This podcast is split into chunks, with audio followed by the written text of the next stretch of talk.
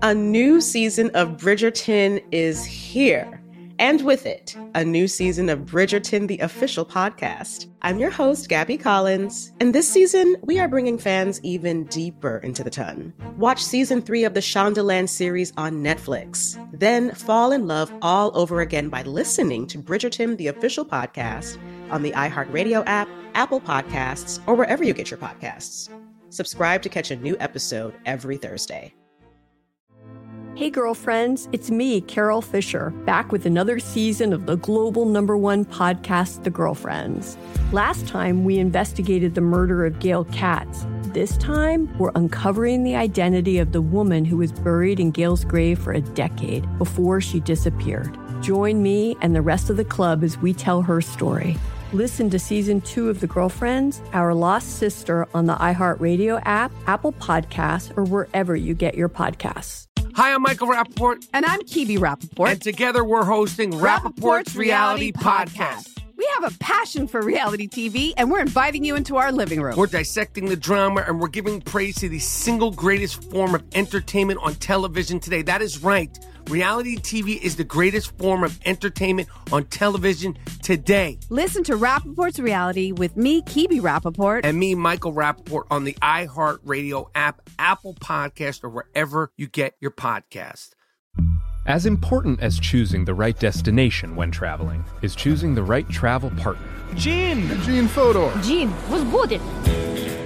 But be careful, because the worst trips result when two partners have two different agendas. The CIA really need your help, Gene. Freeze, Americano. Huh? Oh. Gene, run! Listen to Fodor's Guide to Espionage on the iHeartRadio app, Apple Podcasts, or wherever you get your podcasts.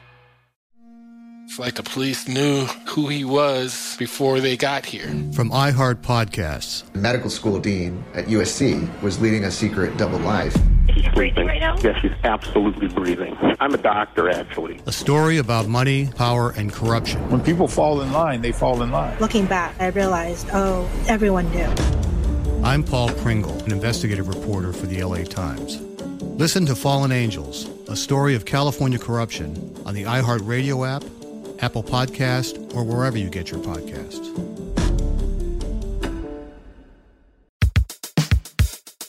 Welcome to Brainstuff from How Stuff Works. Hey, Brainstuff, Lauren Vogelbaum here.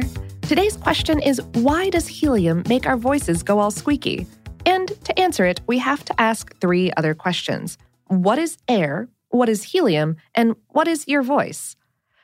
Note here at the top, we cannot technically recommend inhaling helium to play with your voice. And even if we did, you probably shouldn't take our medical advice. But if you're going to, only pull from a balloon, not a helium tank. Tanks contain compressed gas that'll pop your lungs. And only take short breaths. And make sure you get some good old regular air in between goes so that you don't suffocate. Okay, so back to our questions. First up, air. Air is a gaseous molecule soup. Yep, it seems real thin, but it's chock full of stuff. When it's dry, air is about 78% nitrogen, 21% oxygen, nearly 1% argon, and a wee bit of a bunch of other things, carbon dioxide, neon, helium, methane, etc. It can also contain some water vapor, maybe 0 to 3%. Your voice is the vibration of that air soup created by sound waves. When you speak, sing, or yodel, you're pushing air in your lungs out through your throat, past your vocal cords.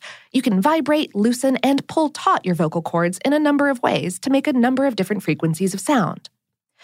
Because the vibrations are periodic, meaning that their motion is repeated after an interval of time called a period, the frequencies produced by your vocal cords are harmonic. The harmonic frequencies that your vocal cords create are called your voice's pitch.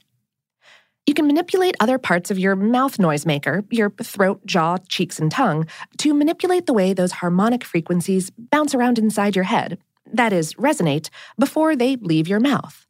This gives more power to the frequencies as they add to each other, and it creates your voice's timbre. Timbre is one of those great words that's defined by what it's not. It's not how loud your voice is, and it's not your pitch. It's any other quality that's different if two sounds' loudness and pitch are the same. Okay, all of that make more or less sense? On to helium. helium is an element that's mixed with a little air to fill balloons because helium is less massive, colloquially termed lighter than air, and thus makes balloons float in air soup. It also helps that helium is inert. It doesn't like reacting with other elements, so it's not likely to cause an explosion or catch fire or anything else that we don't like our balloons to do. And it stays a gas at a wide range of temperatures. But yeah, it's pretty light. How light are we talking? So light! Helium's standard atomic weight is just 4.003.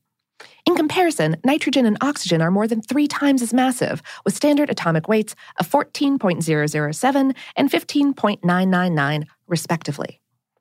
So, when you breathe in helium instead of air, you're filling your lungs and head cavities with these wee atoms that get pushed around like all heck by sound waves, like Oz's scarecrow in a mosh pit.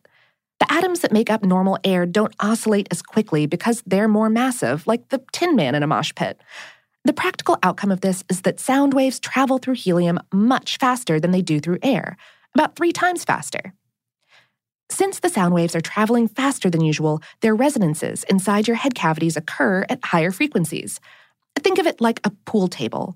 If you started playing with ping pong balls instead of pool balls and hit them with the same force, they'd fly around the table, smashing all into each other at much higher speeds. That means that less resonance is happening at the lower end frequencies of your normal air-driven voice, meaning the lower frequencies have less power to them, meaning that the sounds that emerge from your head cavities and out of your mouth are the higher frequencies. You sound squeaky, like Donald Duck. Ducks, by the way, get their squeaky quack by virtue of having a much shorter vocal tract and less headspace for air than humans. Note that the helium doesn't change the wavelengths of the sounds emerging from your vocal cords. It doesn't affect your pitch. If you sing a particular note on regular air and then on helium, it will be the same note. It'll only change your timbre, and specifically the timbre of your vowels.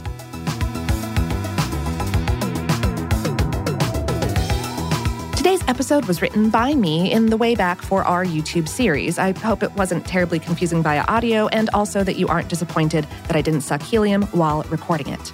It was produced by Tyler Klang. For more on this and lots of other resonant topics, visit our home planet, howstuffworks.com.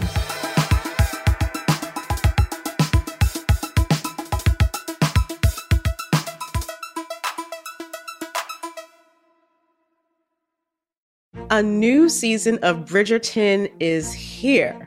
And with it, a new season of Bridgerton, the official podcast. I'm your host, Gabby Collins, and this season, we are bringing fans even deeper into the ton. Watch season 3 of the Shondaland series on Netflix. Then fall in love all over again by listening to Bridgerton, the official podcast, on the iHeartRadio app, Apple Podcasts, or wherever you get your podcasts. Subscribe to catch a new episode every Thursday. Hey, girlfriends, it's me, Carol Fisher, back with another season of the global #1 podcast, The Girlfriends. Last time, we investigated the murder of Gail Katz. This time, we're uncovering the identity of the woman who was buried in Gail's grave for a decade before she disappeared. Join me and the rest of the club as we tell her story. Listen to season 2 of The Girlfriends, Our Lost Sister, on the iHeartRadio app, Apple Podcasts, or wherever you get your podcasts.